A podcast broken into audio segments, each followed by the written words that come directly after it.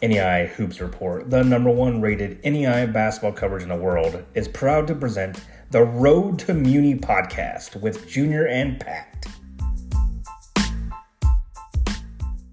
Hello, NAIA Hoops Nation, and welcome to the Road to Muni podcast.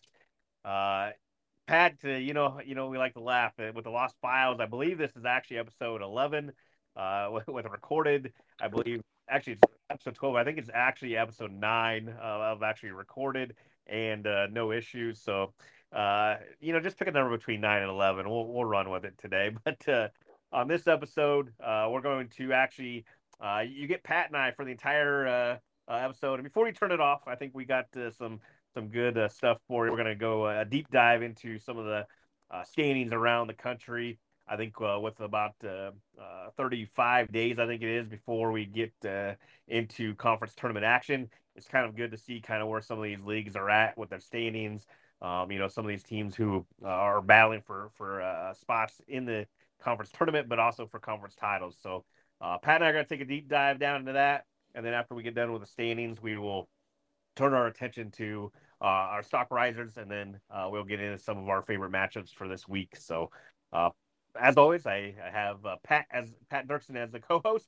Pat, how you doing, buddy? I'm good. Yeah, and you know this podcast was was rebranded as the Road to Muni, and I feel like now we're starting to see that road really kind of take shape and, and see some some real contenders and, and who's going to compete for a national title. Yeah, so excited to dive a little bit deeper and see who really is, you know, starting to, you know, pave their own road to Muni yeah, pave their own road, and then uh, you know, and and I said we'll get a little bit deeper into some of the games action as we go in through the leagues, but uh, um, you know, maybe starting off just with the the amount of ranked teams uh, that got knocked off this weekend. Again, it's uh, it's turning around to uh, uh, you know, interesting uh, final 30 here, 34, 35 days. I think the 20th is the first uh, conference tournament. I think there's only one league going off, and then most of them are around the 21st, 22nd. So, uh, you know, if, if this past weekend, Pat, is any any indication of what we're going to get the rest of the these 30 days here, it's going to be a, a grand old time. Yeah, and it, every year it, always seems surprising, but I feel like every year it's kind of the same story where it's it seems you know it's it's hard to continue playing really really well down the stretch, and every night is a new challenge, especially as we you know see teams vying for a conference tournament position all these top teams are going to continue to get everybody else's best shot. So you got to be able to compete night in and night out. And you can't think about having a conference tournament bid already locked up or, you know, a seating already secured. You've got to be ready to compete every single night.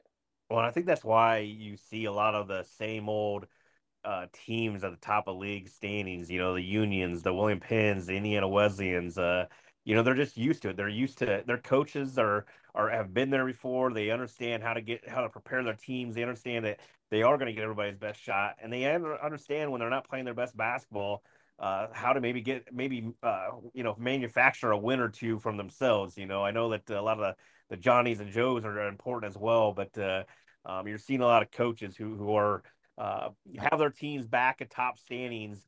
Uh, and they're just used to it, and I think that, that helps them along the way and help guide their teams along the way, especially because you got a lot of young players on on all three of those teams that we just mentioned.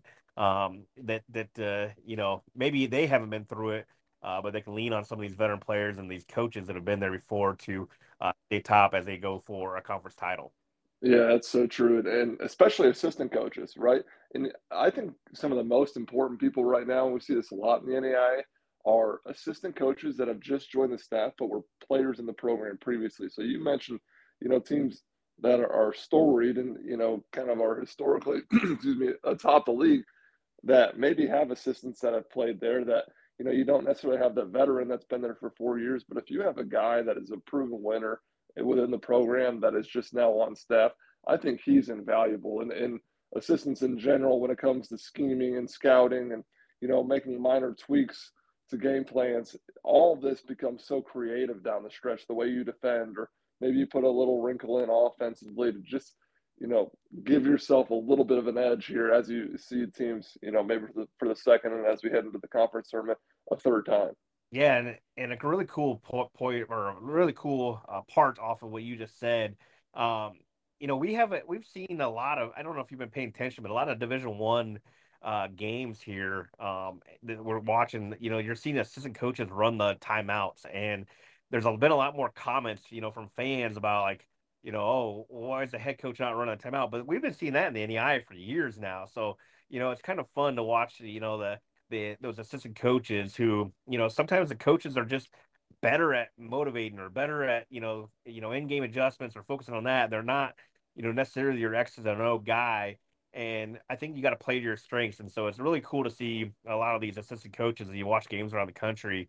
Um, and, and, you know, some of these games don't go to, go don't go to timeouts uh, or commercial breaks. They they have the the huddle going, and uh, you know, you got to watch some of these uh, assistant coaches draw plays or, or whatever it may be. So, um, yeah, good good uh, shout out by you on on uh, the assistant coaches, and um, I think as we've seen some of these Division One coaches uh, give up their you know quote unquote power to uh, their assistants and allow them to to run some of these huddles and draw up plays.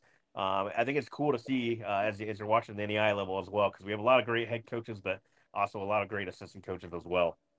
Yeah, that's so true. And you know, I think some assistant coaches just, you know, they're not the old head head coach, right? It's a, typically some most most times a younger guy, right? Just able to relate to players a little bit differently, helping them understand.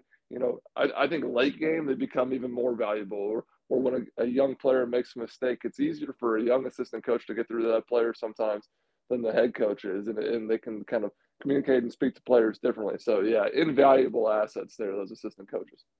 No doubt, no doubt. But uh, let's go ahead and uh, jump right in. Um, I, I, know that uh, we're going to start with you with American Midwest Conference, and uh, for for those that are, are, sticking around here, I appreciate it. I know that uh, uh, many people come for the coaches, but I know we're going to hear in the next minutes cover each league. So. Pat, why don't you get us started here with American Midwest Conference? Yeah, it's pretty straightforward here. It's looking like Columbia should probably, you know, win this thing. And I think it's unique as we'll get into these. Um, you know, some leagues every team gets in, some leagues only eight teams get in. Some leagues have one automatic bid, some have two automatic bids. So this is this is one of those situations where every team is going to make it. Missouri Baptist uh, has played some pretty good ball all season long. Might be able to challenge Columbia uh, at the top, but but so far it's looking like Columbia uh, should be the one seed, and, and, you know, if all things considered, the way they played in, in, league play this year, should probably win it. Yeah, it's it's two two horse race probably with uh, uh Columbia Missouri Baptist. Uh, Mo, Mo Bap is just one game back right now, but uh, certainly. Um, you know, as you look across the the league, uh, you know, you'd be shocked if, if one of those two weren't the one seed right now. And um, you know, speaking of being shocked, uh, by one seeds. Uh, you know, the moving on to the Appalachian Athletic Conference. Um, this is a league uh, for those that don't know who've been has been absolutely owned uh, by the Union Bulldogs, and uh, they're they're right there again. Uh, probably going to be the first team, uh, Pat, to uh, lock up an automatic bid. Um, one of their one of the Appalachian Athletic Conference's auto bids is uh, the regular season champion uh, Union right now with a four game lead uh, right now over Tennessee Wesleyan uh, looking like they're uh, going to probably be uh, as rankings come out this week, uh, uh, maybe a top five team with everybody going down uh, in the rankings. So you know, maybe three of the the more more elite scores in the country on one team with Markel Turner, Markel O'Sullivan, and and uh, Taryn Hamilton. just a group that I mentioned earlier on social media this week that they can light it up and score with anybody. So as we get get to, to paint the picture towards a national title this year, um, I, I, would definitely throw them in that contenders list. Um, and as we uh, sit there, I, they're definitely going to win. The, it's hard to say definitely, but they should win the Appalachian Athletic Conference, and they probably have a chance to lock it up here, uh, maybe even before February, depending on how uh, this week's games go. Yeah, and transitioning now into the CalPAC, and Antelope Valley is, is one of those storied NAIA programs. They sit atop the league.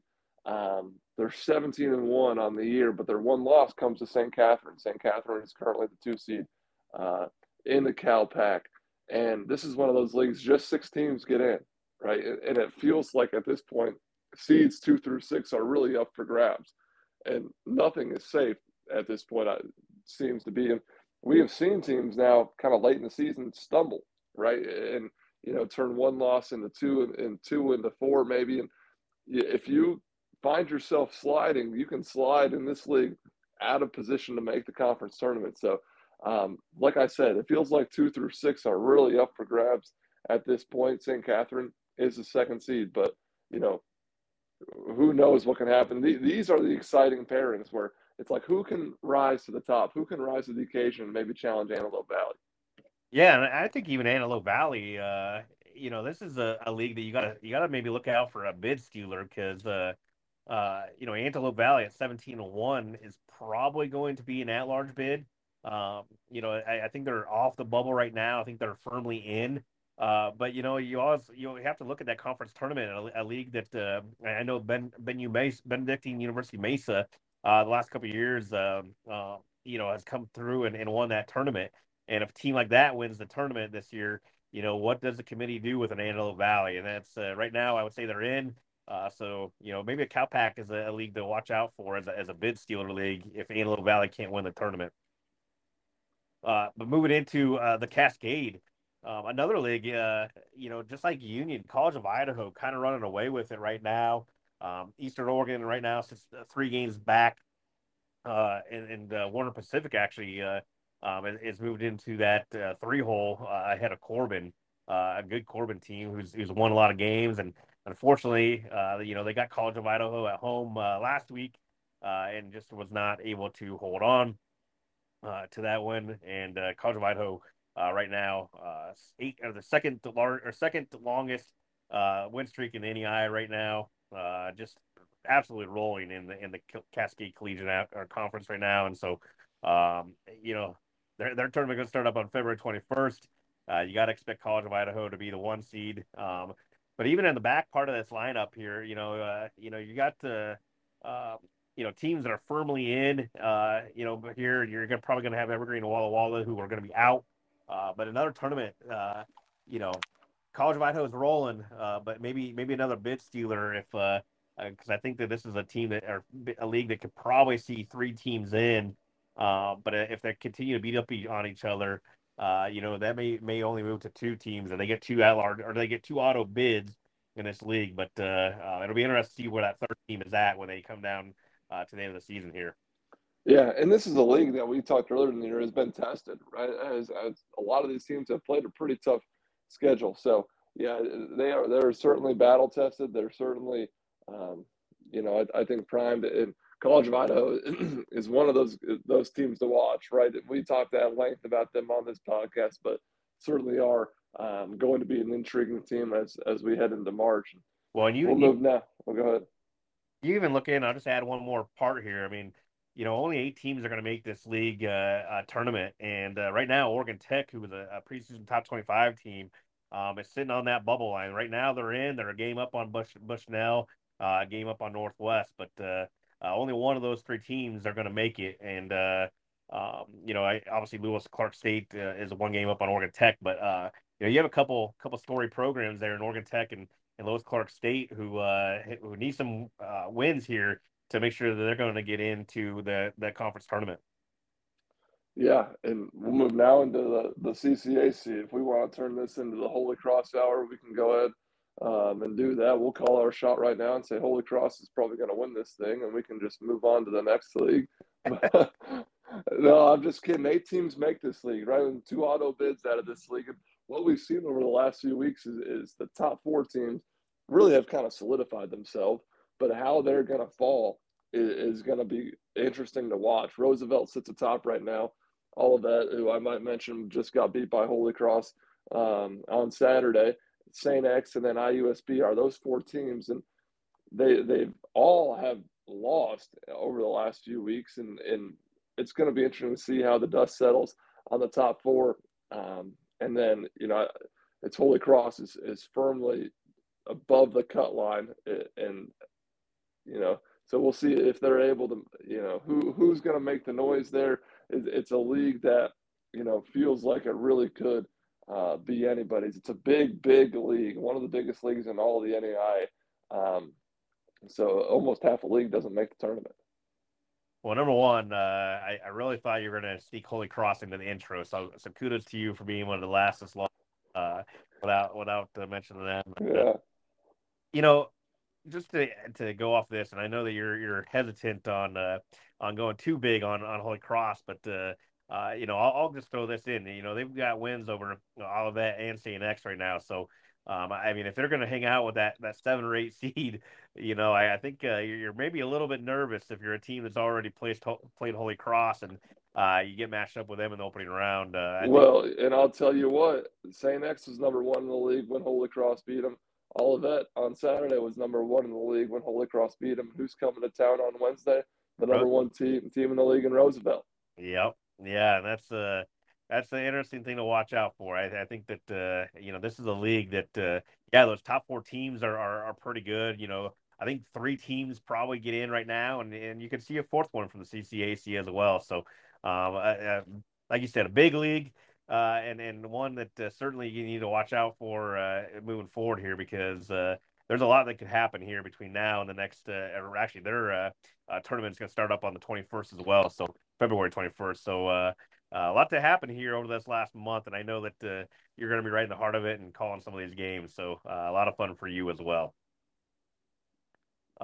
you know, moving over into the the independent league actually um, the continental athletic conference uh, not really you know for for those that don't know this is a league and i know we've we've we've mentioned it several times but uh, a league that doesn't necessarily quote unquote have conference games uh, they are conference schedule they do play quite a few each uh, games against each other um, i know that they do keep the records uh, but ultimately it's going to be the top eight teams going to haskell this year uh, out in kansas um, and so, you know, how that's how that goes about is the league gets together and votes on the top eight teams.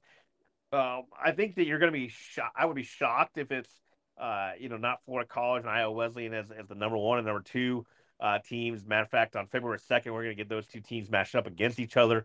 Uh, so I'm looking forward to that game. That should be a big time, uh, fun game, too, uh, top 25 game as well. Um, so uh, looking forward to that game, but or that game, but they should be the top two seeds, and then you got a Washington Adventist team who, uh, you know, over the last few years has been very, very strong too. So uh, maybe Washington Adventist, uh, you know, even from a three seed, uh, can get uh, get into a position where uh, they can, uh, uh, you know, win a, win the tournament. But uh, really, uh, there's not really a regular season champion per se in this league. More so, just uh, who, where they're going to put seeding at. And I would be willing to bet that Iowa Wesleyan or or uh, Florida College will end up being uh, that one seed in the Continental Athletic Conference. Uh, but yeah, that that uh, game I told you on February 20, or February second, I'm sure we'll have more on down the road. And then as the the tournament gets shaped up, uh, we will do our uh, conference tournament breakdown as well. But interesting league for those that don't know much about it. But um, um, two teams in the top 25 now that has not happened, I don't think ever. So the independents at the top part of the independent league is, is very very tough. Yeah, and speaking of tough, we'll move into the Crossroads League and kind of uh, if you follow this podcast, one of the in NAIA basketball in general, one of the funniest storylines is Indiana Wesleyan, and we like to joke on this podcast and say that you know we're never wrong. Um, boy, have we kind of you know been wrong about Indiana Wesleyan. You know, there were conversations at one point where it's like, you know, are they going to sneak into the top twenty-five this week, or it's sure enough, you go look at the Crossroads League standings and who sits atop Indiana Wesleyan. Of course, you know it's just like clockwork. Um, and you know this is a t- uh, the Crossroads League is is one of the toughest leagues in all of America. Um, and eight teams make this. They get two auto bids. Wesleyan currently has a two-game lead uh, on Grace. Grace, we've talked a lot about it, is a really really good team this year. Uh, I think a team that can make some noise uh, as you head to the head down the road to Muni. Um, but it, uh, the interesting part here is going to be that battle for the eight spot. And the, the St. Bran- St. Francis, Mount Vernon, Nazarene, and Spring Arbor are all going to duke it out for that eight spot. But what we're going to see here, I, I think, is a serious serious case of cannibalization, where this league, you know, every night there really is no kind of runaway game. You're between those top four teams and, and, just kind of everybody gets it's it's so crazy to me. The the teams you don't really see long winning streaks in this league. You just don't see it. Um, and so i think we'll continue to see that as we head down the stretch here these last few weeks of the season. Right now wesleyan has the lead but very well could change.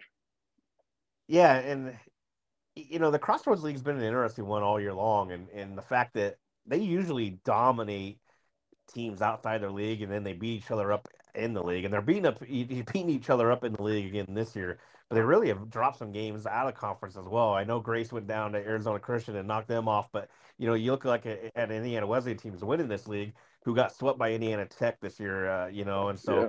Um, Home losses, rare for them. Yeah, yep, and and it's uh you know and, and I know there's been some others. Thomas More went in and knocked off Indiana Wesleyan as well, and uh, you go all the way down the line in uh, in this league, and and uh, um, it's just just a you know I'm not saying that for for any picking on it. I just it's just a different league this year, and and uh, and that aspect of it. But when you when you talk about beating each other up, this is something we talked about earlier on the ep- episode here. Uh, you know, Greg Tonagel knows the Crossroads League, and he knows how to win in the Crossroads League and I think that's what we're seeing right now with Indiana Wesleyan. You know, while everybody else, like you said, you know, beats on each other and, and uh, uh, you know, they're suffering losses to each other. Indiana Wesleyan just toes the rope and continues to just grind out wins and get the wins. They defend their home court. They go and beat the team they're supposed to on the road. And, you know, they're going to drop a game or two, but ultimately, they just they've been there before and they know how to win the league, and we're seeing it again this year. Um, yeah, it, it's an interesting comment you make about you know, losing games outside the league because that's obviously what the national tournament is, right? You might see a league team, but chances are you're not going to. So you got to be able to adjust. And we talked about assistant coaches. You got to have a game plan in place um, for any and all, you know, situations. Yeah, and, and, and I say that knowing that the Crossroads League is one of the best leagues in the country, and I yeah, not not a shot at them at all. Just an interesting fact that when we were when I was looking at some standings, it was something that stuck up, stuck out a little bit because you are so used to the Crossroads League just beating down on other leagues, and and this year just hasn't happened. But uh, uh, still a very very good league. Uh, you're, you're, looking at uh, four or three ranked teams and, and a Huntington team that uh, Huntington and both uh, them and Bethel both could certainly be ranked in the top inside the top 25. Um, but should should end up getting at least five teams probably in this league into the national tournament as well. So um, you know, you talk about five teams from that league maybe making the national tournament, uh, but then you turn around and, and the Frontier Conference as we move in only has six total teams in the entire league, um, and, and, certainly an ultimate or a, certainly an interesting league, uh, a league that plays each team three times, and uh, uh you know by the time you get to that or by the time you get to the conference tournament, uh, you're seeing a team for the fourth, sometimes fifth time, and uh, it's just a just a uh, grueling league in that aspect. I mean, just playing the teams three times in the regular season uh, is never fun. Um, you know, we just saw a Carroll team who who had been struggling uh, here, uh, you know, here lately, but uh, uh, got a big rivalry win, this weekend uh, at home against Montana Tech. Um, and Montana Tech currently leads the league, or is co- currently tied for first place with Providence in the league, but sitting at 18 and three overall. Uh, you know, Caleb uh, really good player. I watched him. Uh, you know, I've watched him several times this year, but in the last two years actually. But uh, um, you know, carries the weight for for uh, Montana Tech. But uh, um, you know, very very good team still, and, and, that going to Carroll is never easy, especially in a rivalry game. Uh, but I, you would expect Montana Tech to win this league, but with with them losing this weekend, it certainly tightened up a bit. Yeah, and like we said earlier, you know, nothing is safe at this point, right? When when it comes to seeding and, and you know tournament pairings and all that, you just have to be ready. You can't let one loss turn into two, and you got to know that every team is going to be giving you your best shot. So, you know, it's going to be interesting to see, and, and we'll stay out west here as we head into the GSAC, which you know has been one of the most talked about leagues uh, on this podcast, and six of the ten teams make it. They get two auto bids and it feels like you know the, the top five play in. But what's going to be interesting is this Jessup team versus Westmont battling it out for the sixth spot. And similar to the Crossroads League, we we have seen you know teams in this league kind of go up and down. Where Arizona Christian started off the year really strong, and then as we got into the league play, have dropped a few games. And you know this Jessup team who had some high high hopes in the beginning of the season really hasn't got it rolling, but can they figure it out at the right time? Who knows? You know, and so I think it's going to be really interesting to see this, especially. Will will you know as we think of the six teams that can make it, how they play down, you know, the stretch in these last few weeks. It's it's been some hard fought games out west in the GSAC. I talked to a, a coach out there in this league uh, this weekend after after the Saturday games, and uh, uh, basically uh, basically the the direct quote would have been uh, uh, our conference is a weird place. I told you. Yeah, that's true. Yeah, sorry. For Jekyll, Jekyll and Hyde, and that's you know he was talking about his own team, but I think you you kind of say that about a lot of teams in the GSAC about the the Jekyll and Hyde. You know they.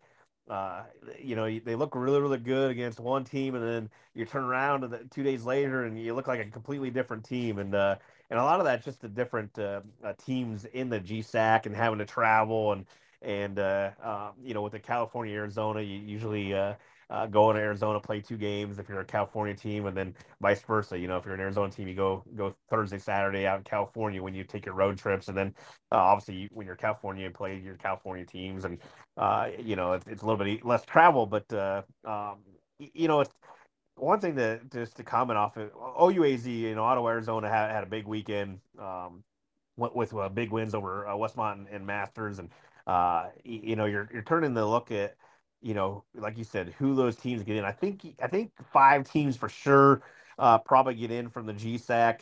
Uh, that six team is going to be up in the air, but you know, the one thing I was looking at when I was putting together the the uh, brackets uh, this past week for for the bracketology report, you know, if you if you're a if you're a one seed and you've earned a one seed and you see the four in your pod as William Jessup, you know, a team that was up top earlier in the year, you know, I, I gotta think that you're a little bit nervous when you see them pop up. Their record's not to scare you, uh, but you know, when you have Miles Corey and you have Cash Cashman Williams, uh, two electric scores on that team, and then you got some guys like you said, if they can figure it out and make the tournament, uh, they're a dangerous team still, nonetheless.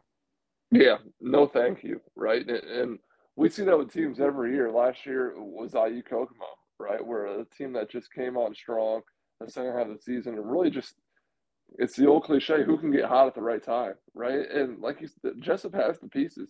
They just you know have been struggled, and that Jekyll and Hyde comment is so true. If you if you pay attention to the GSAC and how it's been all year long, it's just it's been it has been weird, and and I think it's hard to remember that these are just kids, right? These are 18, 19, 20, 21 year old guys that, you know, that are human, right? And it's, you got to be able to get up for every game, but I think it's natural to get a little bit tired at this point in the season. I think it's natural to, you know, be a little bit worn down, and you just got to show a little bit of toughness on those road trips uh, to get up for the games.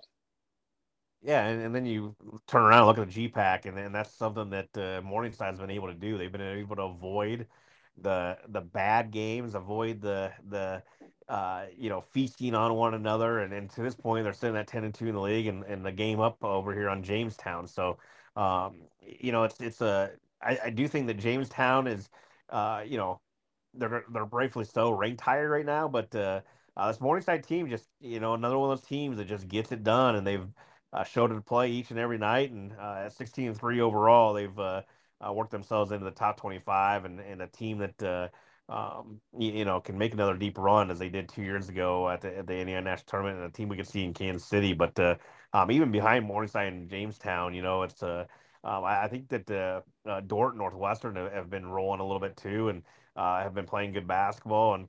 Um, you, you, know, then you got a Concordia team who's been in and out of the top 25 this year too, and, and they've been struggling a little bit lately, but uh, um, a little bit like William Jessup, who uh, you know, a, a, team that if if they can find themselves, they're on the bubble, and if they can find themselves into the tournament, uh, you know, a scary team to match up against, especially their style play with the five out, um, and they're a little bit tougher to guard because of the offense they run. Yeah, I, I would say the GPAC maybe the most forgotten about conference, right? If you could forget about an entire conference, certainly have have some teams that are playing some good ball uh, right now, and we can move into the the GCAC, and it looks like Tougaloo probably is going to be the one seed here. Um, all eight teams are going to get into this conference tournament. They'll get one automatic bid, and it's looking like Tougaloo. A lot to be determined to kind of in this league, and and who's going to you know challenge them as the you know the league has been a little bit up and down all year long, but Tougaloo's sitting atop the league right now.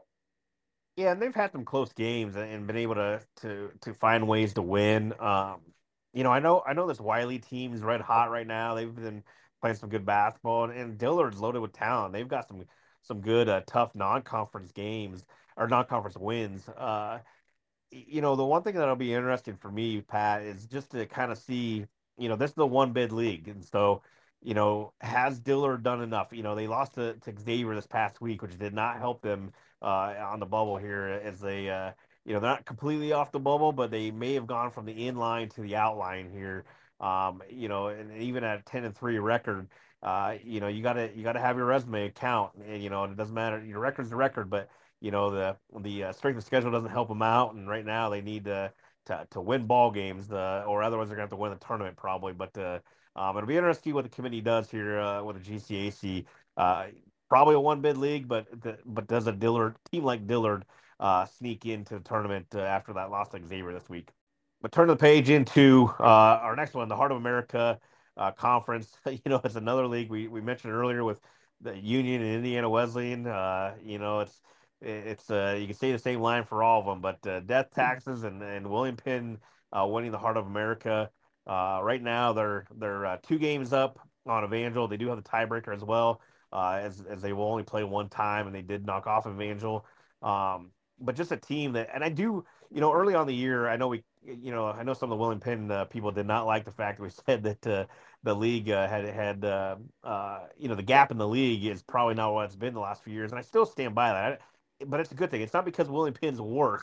I think the rest of the, I think the league is in general is better this year, and, and the likes of Evangel and uh, Mid American Nazarene, and even a, a, very talented Peru State uh, team who, um, you know, they just got a Division One transfer eligible a semester uh, from South Dakota, and, and uh, he was a little rusty in his first couple games, but I I know he had 12 points uh, this past weekend, his first double figure game, and um, you, you, know, th- those are teams that, you know, I, I know the Heart hasn't done well. Their Heart's got some great tradition.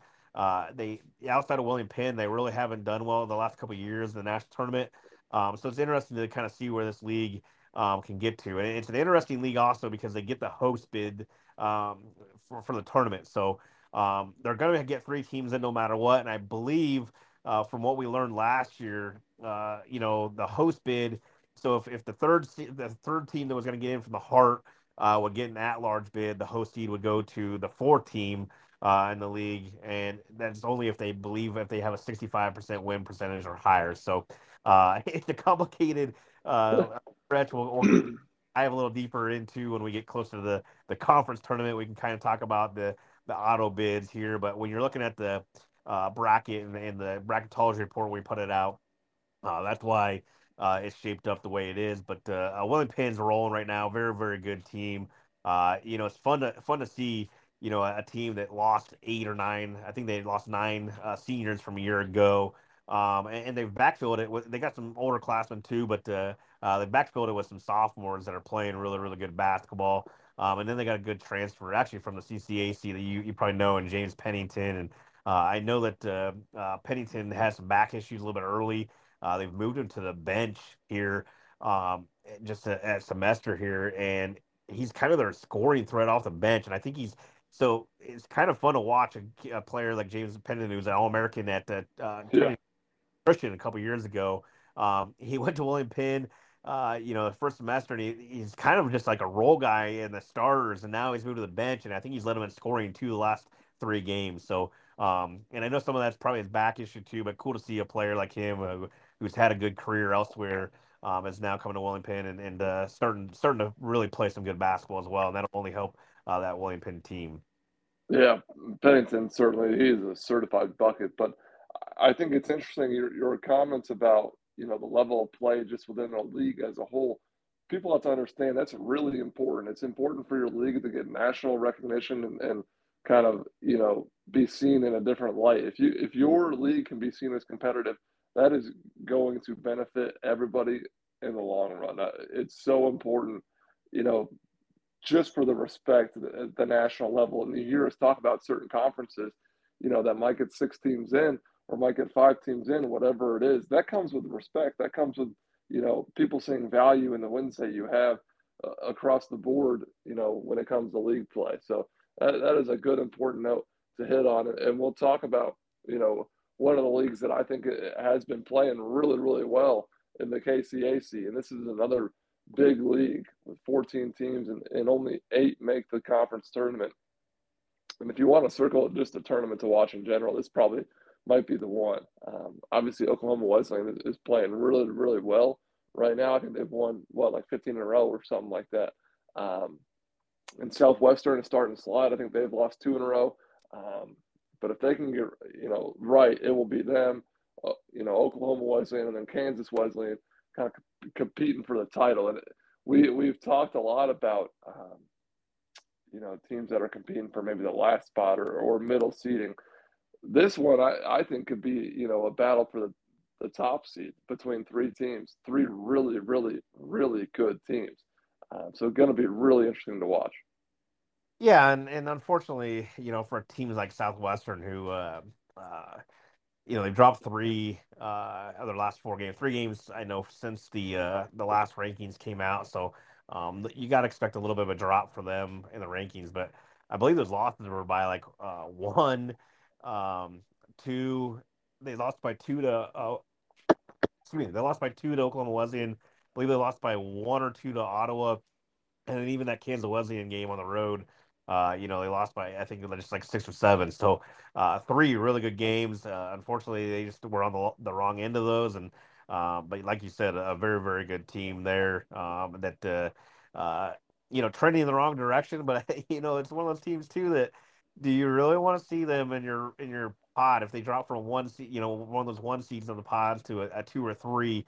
Probably not a three, more of a two, but um, you know, a, certainly a, a, strong team that um, um has a lot of, of star power on that squad and, and can play play some good basketball. So yeah, that's a, a three group or a group of three. Oklahoma Wesley's playing as good as anybody in the country right now, uh, and rightfully so. Will be the, the number two uh, uh, team in the country uh, here this week in the polls. But uh, um, you know, and, and, just shifting a little bit into the Mid South uh, league that right there with the Crossroads League is as a, a team that or a league that just been very dominant in the national scene, and especially since we moved to one division. Um, you know, Shawnee State, the very first year, won the national title, and then uh, last year we saw Thomas More make the Fab Four. Uh, um, you know, and um, you know they always have guy, always have teams. You know, going back to when we had two divisions. Uh, you know, Georgetown, I think one and three last or two of the last uh, uh, three national titles, and then uh, one of the years uh, that they was a COVID year, you know, mixed in there. So, um, you know, you just have a lot of good teams in this league. Um, it's a very deep league, and then uh, you have a, a, team like a Freed-Hardeman who's uh, had a bad week. You know, losing two games uh, uh this week, and uh, um, you know, it's just they're still a good basketball program. And unfortunately, in this league, when you hit the road, it's it's very very tough. And uh, you know, you look at a Shawnee State team, even who, who we just mentioned, um, you know, winning the national title uh, two years ago. Um, you know, they've now knocked off three top 15 teams in the country on their home court. So, um, you know, certainly a, a Shawnee State team that, uh, um, you know, when they get their defense locked in, it's just so dang good and so dang tough. And um, I, I, don't know that there's going to be many teams in the country that uh, are going to be uh, smiling to see them in their pod uh, come the national tournament time. Yeah, you talk about a league that has some serious respect and some serious history. Going to be fun to watch there. Yeah, and we can transition now into the North Star where all eight teams are going to make it in this one. And Viterbo has now won four in a row, and, and Mayville State has won 11 in a row, including a 20 point win over Viterbo. And it feels like those two are kind of sitting up top, sitting atop the league, you know, to duke it out for, for the one and the two seed. And, you know, the one at large bid is to be, you know, hard to come by. And it's to be fun to see who can take that one this is always an interesting league for me because you're to end up uh, so so opening round in this tournament is always at the higher seed and then they all meet in Watertown uh, South Dakota I think is Watertown uh, uh, to play uh, the final four or the Fab Four or Final Four in their league um, but the semifinals will, will be all be in one spot but uh, it's always interesting because so usually this league will end, and I, I, need to double check to, to make sure it's this way again this year. But usually this league ends on a Saturday, and then on a Monday is that opening round of uh, the conference tournament, or even a Tuesday. And uh, you know, so like last year, last two years, you've seen some of these teams. They already have to travel a lot for some of these league games. But if you got to go up to Wisconsin play Viterbo, and you're a North Dakota school like Mayville State, or uh, you know even even some of these Dakota States, the teams that got to travel all the way out there on a Saturday, and then you know, depending on where the seedings come out, you may have to turn around two days, two or three days later, uh, and travel ten or eleven hours back to to uh, to play another game. So um, just something to watch in this league. It's just always an interesting uh, t- twist and spin, uh, and kind of has a has a effect on the league uh, standings. You know, this is a team or a league that Bellevue's uh, uh, ran through the last couple years, but Mayville State's got all the tradition and um, just a, a, team that is playing really good basketball at seven and zero oh in the league. Um, I do want to give a, a quick shout out to anybody that's listening. Uh, you know, presentation unfortunately is going to shut down um, at the end of the school year, and um, if you're, you know, I know the record's not great. I, I think they've kind of uh, you know, figured out that, uh, or I know they know that they're not going to be back next year, and it's hard to play a game after that. But uh, uh, take a look at their roster, and if you have an open roster spot and can get some of these players uh, that'll be needing a new home, a home, make sure that you do that. So, just want to give a quick shout out to presentation, even the coaches, both coaches there. Um, you know, we'll be looking for new homes as well. So, uh, good luck to all of them, and and you know, if we can help out in any way, we would love to help uh, find new homes for everybody. So, um, but moving into the Red River uh, Athletic Conference, uh, this is the league uh, that actually has ran uh, the last few years, and uh, now you turn around and and uh, Shreveport uh, the last couple of years have been very very dominant, uh, a national power, um, and and they're struggling a little bit right now. Uh, 15 5 overall, nine and three in the league, uh, but right now Texas A&M, Texarkana has the tiebreaker, even though they're both sitting at nine and three. Um, they do have to travel. Texarkana does have to travel to Shreveport coming up here, so uh, you know some conference title uh, hopes on the line. Uh, it'll be good, interesting to see the rankings this week. Uh, you know, Shreveport was holding on to that 23 spot this week. Um, I could see Texarkana uh, jumping ahead of them in the 23 or 24 spot, and then it'll be interesting to see if Shreveport uh, can hold on to a top 25 spot this week. But um, you know that that Shreveport team is still a very very talented team, and uh, they're another team that uh, you know wherever they end up in the national tournament uh, should be interesting to see uh, their matchup because I don't think many people want to want to see a talented team like that because uh, they can turn it on really really quick. Yeah, and your Texas A&M Arcana is a nice little teaser for for Stock Risers report, which we'll get to a little bit later. But now we'll move into the River States where a 13 league team and 10 teams get in, which you know obviously leaves three people on the outside, three teams on the outside looking in with with two auto bids. And Rio is, is a team, you know, that we talked about a couple weeks ago on this podcast is, is playing really, really well right now. Um, and, and, kind of, we saw a team last year uh, in IU Kokomo come on strong in the second half of last season. Can they make a run at it again this year? We'll see. And then you have Point Park kind of sitting there like, uh, hey, don't forget about me, right? They've also been playing really, really well. So, um, maybe you can provide a little bit more insight on how this league is, broken up. You know, kind of unique with two you know divisions within it. Yeah, two two divisions, and uh, um, you know, it's it's a only eight teams are going to make it. It's I believe it's the top three uh, in each league, and then uh, I believe it's the next two re- best records uh, overall. But uh, um, yeah, you know, Point Park really needed that win this week. A four, four overtime game. Uh, against IU East on the road. Um, you know, if they can get that win, uh, they're probably probably right now uh, only going to be a two bid league, but uh, uh, you know, you know, it's, it's, one of those other one of those leagues though that you know it'll be interesting to see what happens if if Rio or, or Kokomo uh, does not win uh, the conference tournament or or if they're not the two auto bids. Um, you know, because you're going to sit here and that Point Park team is dangerous and can win the whole tournament. And, um, you know, I think Kyrie Coates and, and Joe Valroy, Valroy are uh, you know, Joe, excuse me, Joe Valry is a uh, a guy that uh, uh, just made the BU France's top 100 uh, list and uh, a very very good player out of Point Park and um, yeah, just kind of an interesting team. I know that we're you know rooting for them. You know, uh, just from the sense that it's good to have a, a team from the Northeast that's good. Um, just because there's not a lot of NAIA out in the Northeast, and, and I think that the more recognition that uh, you know Point Park can kind of get out there uh, hopefully will bring uh, some more attention to NAIA basketball as a whole. But uh, um, very, very good league. It'll be interesting to kind of see if some of these, uh, you know, like a West Virginia Tech team who's, you know, been very, very good the last two years can uh, maybe even get hot and, and, make the or make or make a run at a RSC conference tournament title as well. But um, yeah, just a, a, fun league, and it'll be interesting to see how that one shakes out. And Uh, and then you you know another another fun league that uh, you gotta you gotta start watching is uh, uh, the Sooner Athletic Conference, and uh, you know they're kind of like the heart of America. You know they they're a, a, league that traditionally you know over the last decade has some great history, and and here over the last couple years, you know maybe the the you know I don't know if you want to call it respect factor or whatever you want to call it. Um, it just hasn't been there. You're seeing that uh, in the top 25 right now.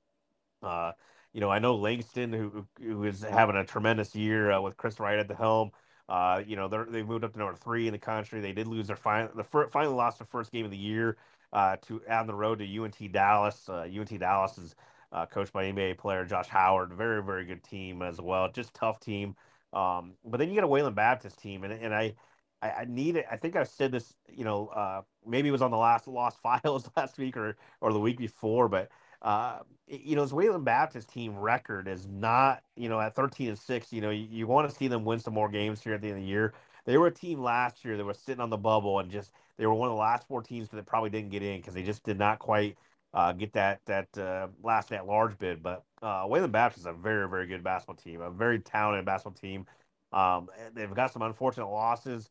Uh, will that will that matter? I don't know, but they just smacked the crap out of UNT Dallas this past weekend, uh, and I think they're coming off back to back like twenty uh, point or, or more win uh, wins in the in the SAC uh, or Sooner Athletic Conference play, and um, I, I, think they're a team that is loaded with talent and is a very very dangerous team. And then you have an Oklahoma City team.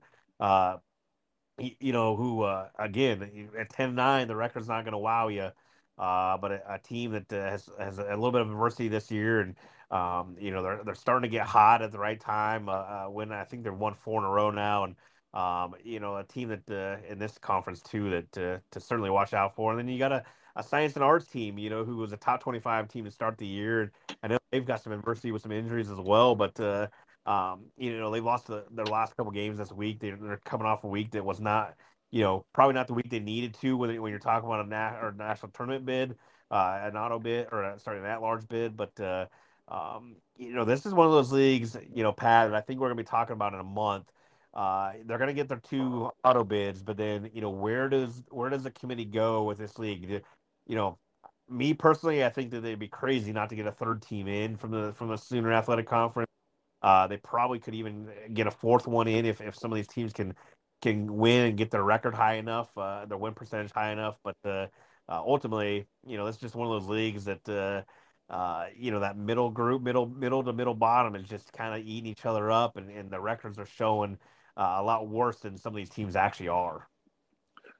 Yeah, and I think that's just the story of March, right?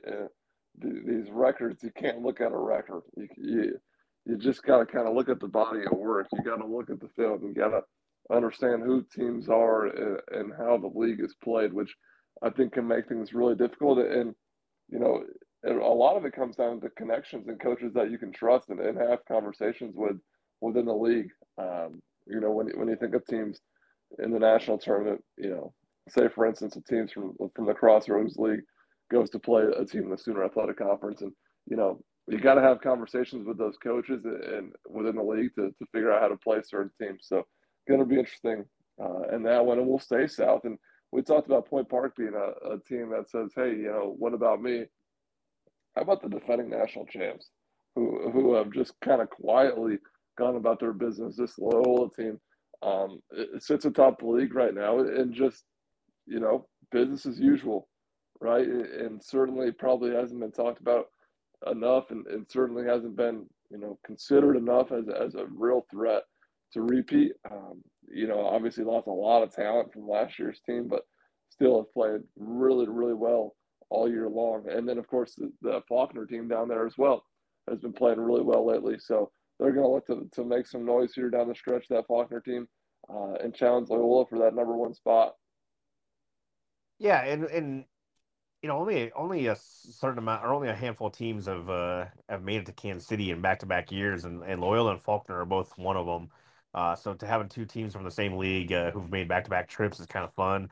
Uh, you know, Faulkner's Faulkner uh, definitely has a talent. I, I, think that they're a team that you know is is very dangerous. Uh, Loyola, though, you know, unfortunately, this past weekend they past week they lost their their 26 game uh, Southern States Athletic Conference uh, a win streak. You know, so they're sitting at eleven to one now, but uh, a fun ride for them. And and uh, you know, uh, I think that yeah, those two teams are, probably going to be in.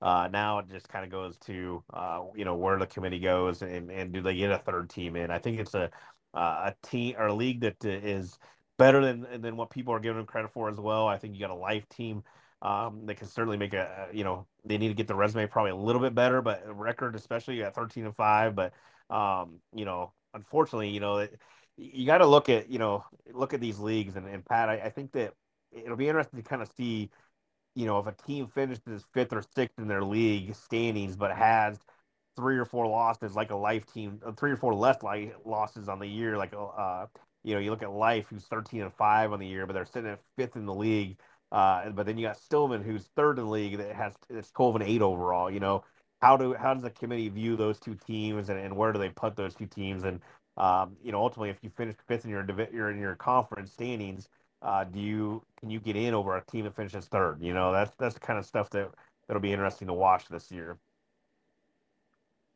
You know, you know, and, and just kind of turning the page into the Sun Conference. It's it's kind of the uh, different league, but same story. You know, you got to uh, you know Webber International, who, who's currently leading the league uh, eight and two. Uh, they do have they have played ten games, but then you got a, a Thomas team who's been receiving votes. Uh, Thomas, Georgia, that uh, seven and two. They lost this past week, but they were winning the league. And then you got a St. Thomas team who is also you know sitting there lurking behind at six and three. They lost some games early. but their last three games, they won by 20 points or more, I believe, in all three games. So uh, they're certainly rolling right now as well, and it'll be interesting to kind of see uh, if they can hold on. But uh, uh you know, this is a league that uh, only gets six teams into this league, and uh, yeah, it's gonna be kind of fun, or not gonna be kind of fun. It's gonna be really fun to watch the last here 30 days to see kind of what shakes out in this league.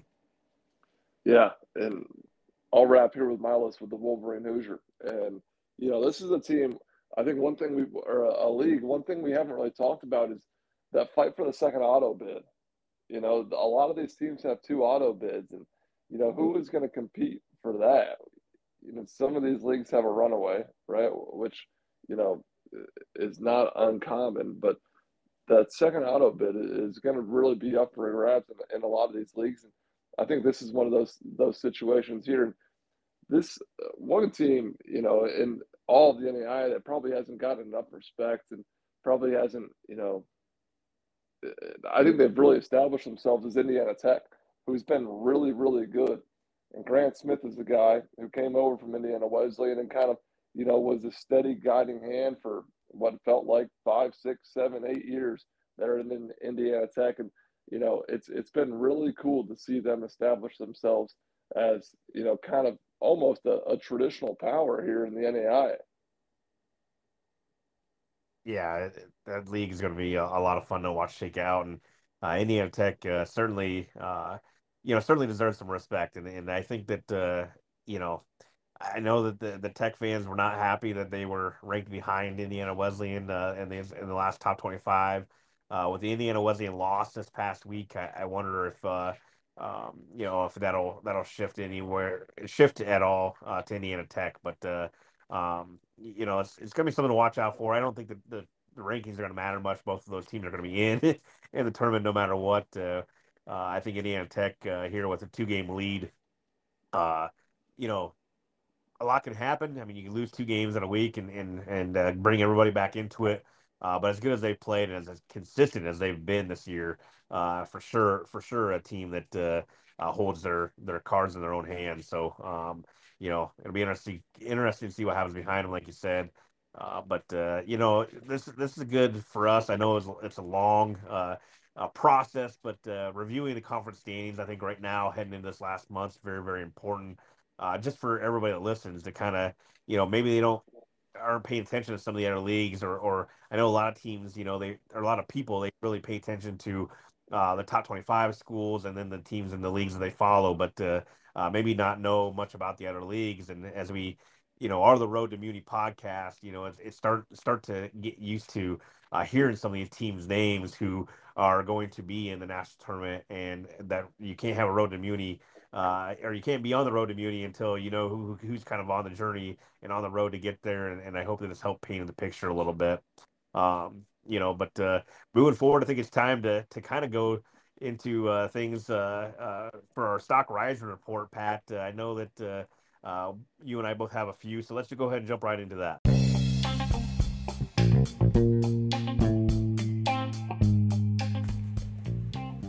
The Stock Riser Report. Okay, and my first stock riser, you know, we've talked a little bit about the lost files, and this was on my list last week, and I'll carry it over this week, even though they lost on Saturday. Texas A&M, Texarkana has been playing some some real good ball lately. I, I think they have kind of quietly, you know, their stock has been rising. You know, they were able to rattle off about six wins in a row. They lost this, like I said, on Saturday to Texas College, but certainly feel like they're getting hot at the right time. Um, if they can bounce back after this one and, and continue that momentum, um, look for them. Obviously, Monty Whitlock of, of Last Chance U fame has been playing well for them, and so just a, a cool story there down there. You know, it's funny, Pat, because you and I uh, we don't talk about our stock risers uh, beforehand, so it's kind of always fun to uh, see where we're both at. And I actually uh, had one I'm carrying over from last week as well. And and uh, sticking with the Texas A&M uh, Texarkana theme here, uh, Kobe Powell, who just has, has had a tremendous career uh, at the Texas A&M Texarkana, and uh, you know I, I, like to you know we, we use the the uh, fun phrases on, on Twitter just to kind of draw attention, but to to some of these players too. But um, you know we, we with Kobe Powell, we we've kind of settled in with with Kobe Powell, small but mighty, and it's just so true. I mean, uh, here's a guy that, that is listed at five nine. I think that's probably his basketball height is five nine. Uh, you know, the, I think they added an inch or two to his height here, but uh, uh, watching him play, is just a lot of fun. Um, he can really score the rock. I know he's had uh, several games in the 20s and 30s this year, uh, but even more so, uh, when I say small but mighty, you're, you're, talking about a kid that just absolutely competes on the glass.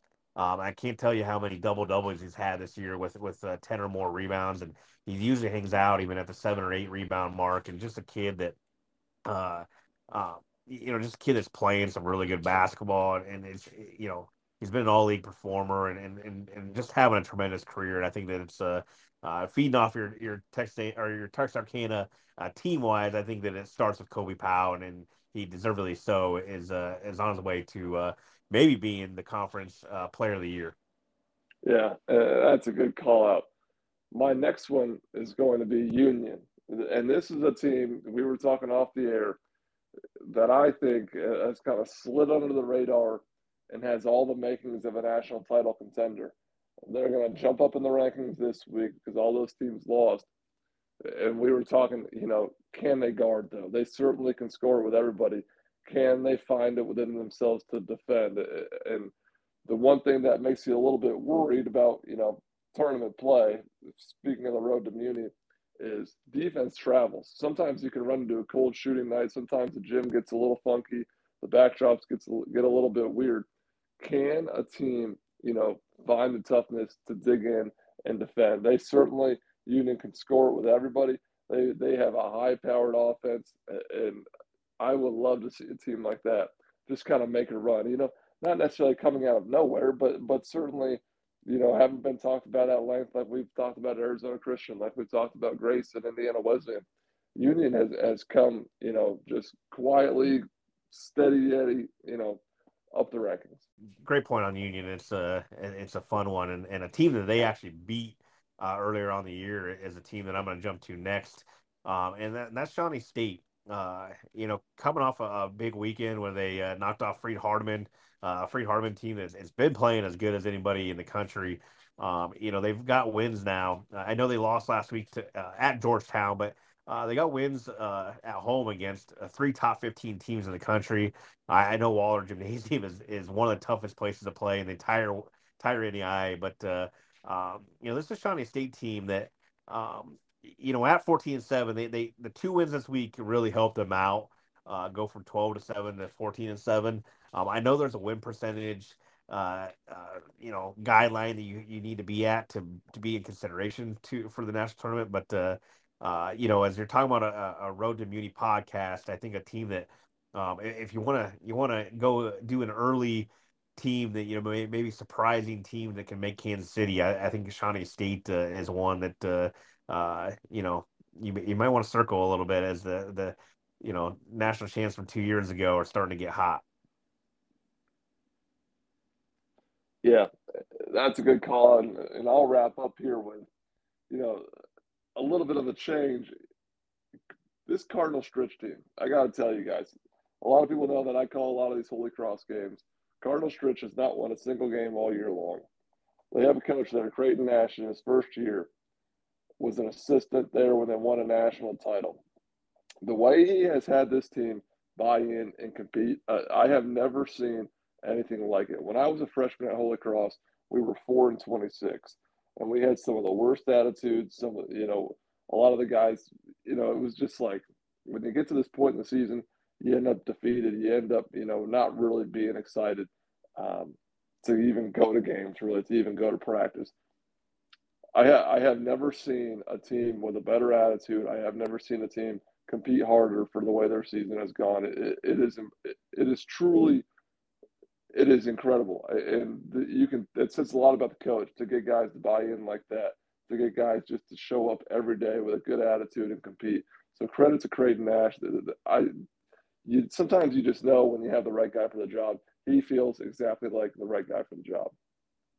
Love that one, man. Love that one. That's a you know we, we can spend all the time we want to on, on people that are trending up, and I know they have won uh, games this year, but uh, uh, cool cool to hear those that kind of stuff, and and uh, I, I, think that uh, um, if you're if you're certainly talking about a uh, uh, a program that you know you know does have some some tradition to it a little bit, um, you know it's it's playing hard is one of the most ultimate compliments you can get, and I know you've uh, told me several times uh, over the last few weeks here that you've been really impressed by them. So uh, kudos to you to giving the shout out. I like that one a lot. Um, I'm actually going to stick to kind of a similar theme with my last one here. Um, Brandon McGruder uh, at Mayville State took the job on November 7th. Uh, the season had already started, uh, and, and, just the interim head coach right now. you know, and, and he did not make the schedule, so I know there's been some criticism of some of the schedule that they've that they've had, and um, you know, but ultimately, right now, uh, he he's got Mayville State sitting at 16 and three on the year, um, and, and, in league play right now, we mentioned they're seven and zero. Oh. Uh, they've won 11 straight games right now. Um, you know, you can say what you want about North Star. You can say what you want about the the non NAIA teams they've played.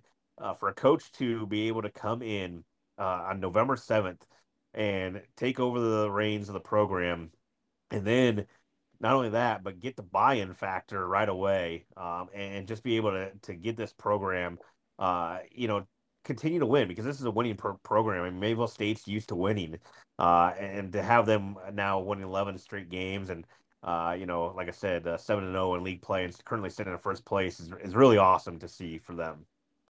But Pat, uh, I think that's enough uh, recap for uh, from league standings and, and kind of some of our stock risers. I think uh, it's time to give uh, the audience some games uh, we're looking forward to this week. What you got for me? Yeah, so uh, we talked a lot about you know how these not every team makes the conference tournament and and how you know it's not just about the one versus the two, but some of these middle ground seedings. You look at a game like Ottawa versus McPherson. This is a team, you know, a battle of, of two teams, you know, just wanting to make their conference tournament, wanting to play for seeding. And so I, th- I think when we look down the stretch, yes, it's, it's cool to see ranked team ranked versus ranked teams, but some of these other games are, are going to be just as competitive and just as meaningful. I'm going to jump on Monday as well. I think uh, uh, 2 p.m. Uh, 2 p.m. today, uh, as you're listening to this, uh, uh, Tougaloo versus Dillard, and and we've talked about Tougaloo a little bit. I know that people not don't necessarily know a lot about the GCAC, and uh, you got a Tougaloo team who's uh, only one loss in the year, but you got a Dillard team who, like I just mentioned earlier, is is trying to fight for for a bubble or to be. They're on the bubble, but they're trying to fight to be on that inside of the bubble. And uh, right now, uh, they need a win and, and and a signature win and, and uh, a win over Tougaloo uh, could hope could maybe help boost their resume enough to get them over. There's a lot of season left. Uh, but you know, a team that is on the bubble, uh, who doesn't have a lot of opportunities to maybe get a big time win. Uh, is probably the best team left on their on their schedule, and and uh, and this seems like a, a quote unquote must win uh, this early in the season or this late in the season.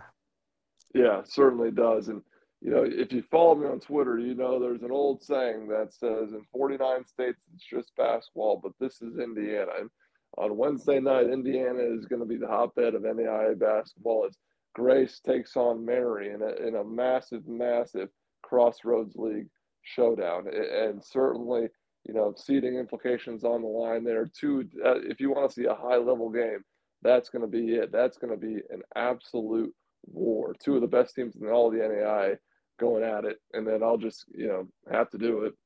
The number one team in the CCAC travels to Indiana to take on who might be the hottest team in all of America, the Holy Cross Saints. Um, if winning one game in a row makes you the hottest team, that's what you have. But certainly, like we talked about, they they have been the, the you know top seed you know slayer here was they beat Saint X and then they beat Olivet. Can they continue the trend as they take on Dee Brown's Roosevelt team?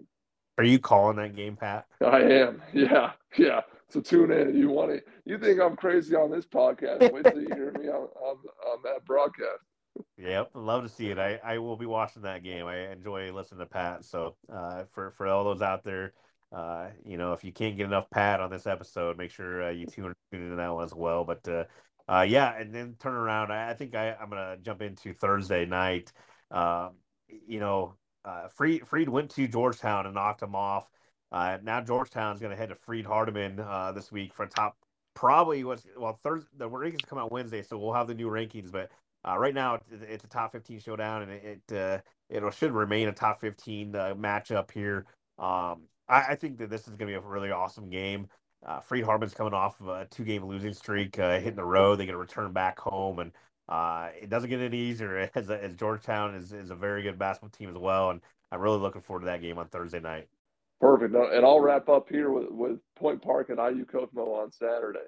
Um, just an absolutely, you know, massive, massive matchup uh, in the River States Conference. So, yeah, top seeding on the line there, you know, as or you know, two versus three, whatever it might be um, as we head down to the final stretch of the season.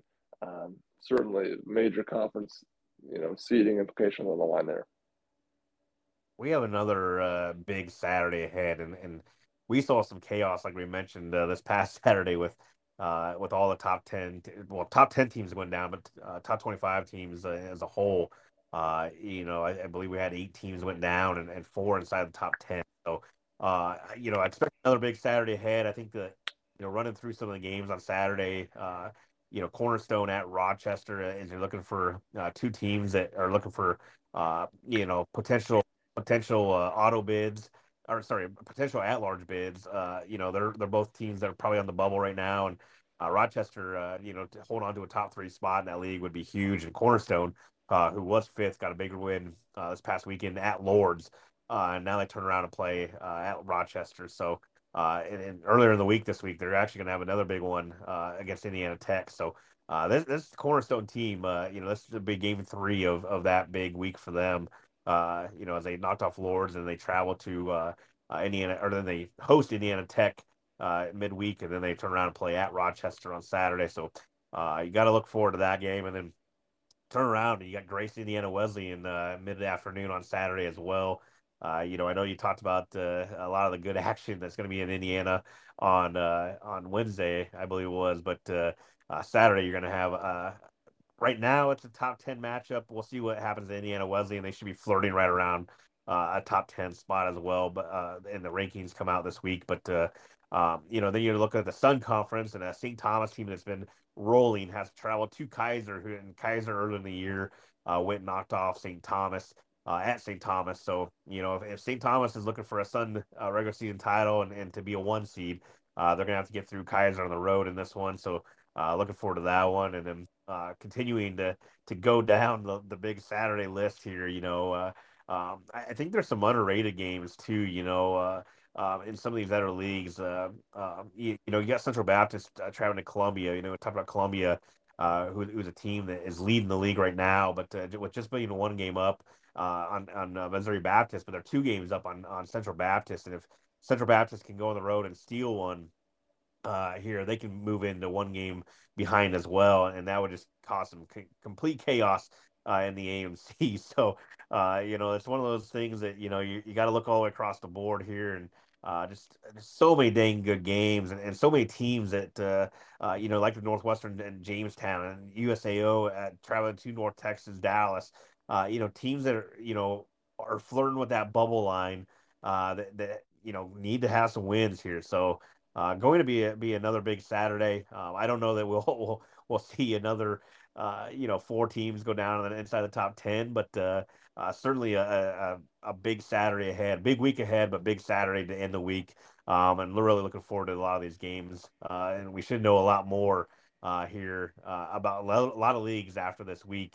Um, so if hopefully you got a little bit of, of paint, paint in the picture on the road to Muni uh, as the as the conference standings uh, as we reviewed all that. But uh, uh Pat, uh, a lot can change as we know in these standings, and a lot of the things we just discussed today uh, could completely change by next week. So um, at least we'll have at least we kind of had a foundation for everybody. Um, and I know that as, as we move into this big week ahead, we'll, we'll, recap some of it next week. but until next week, this is Pat and Junior signing off.